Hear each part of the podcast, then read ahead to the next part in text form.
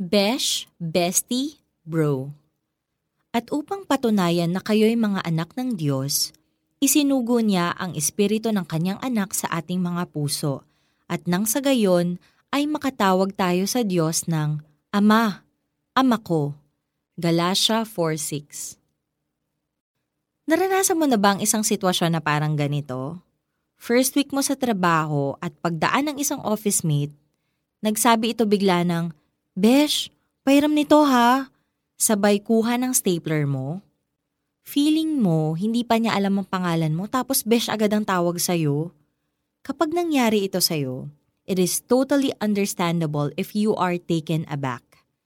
After all, Simpleng one-syllable word ang besh, pero tulad ng ibang versions nito, tulad ng bestie o bro, pinaghihirapan ng bansag na ito. Usually, hindi mako-consider ang isang tao na bestie if he or she hasn't seen you at your best and at your worst. Siya ang unang nagpo-post ng congratulations kapag may bago kang achievement.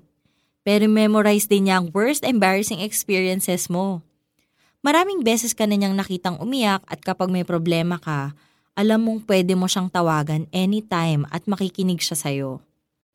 In the Bible, may iba't ibang individuals na nagbigay sa Panginoon ng iba't ibang bansag. Mga bansag na nagre-reflect sa naging relationship nila sa Kanya.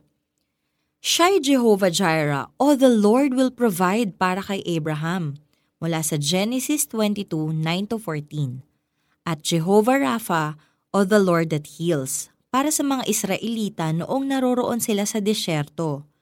Mula naman sa Exodus 15.26.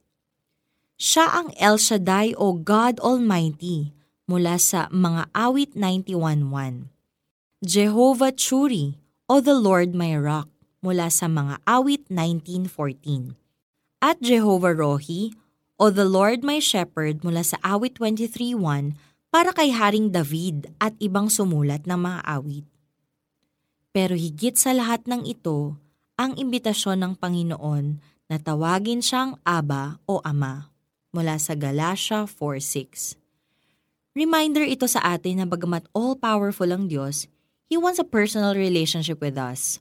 He wants us to be His children – at tayo'y nagiging anak ng Diyos kapag tinanggap natin at sinampalatayanan ang anak niyang si Jesus mula sa John 1.12.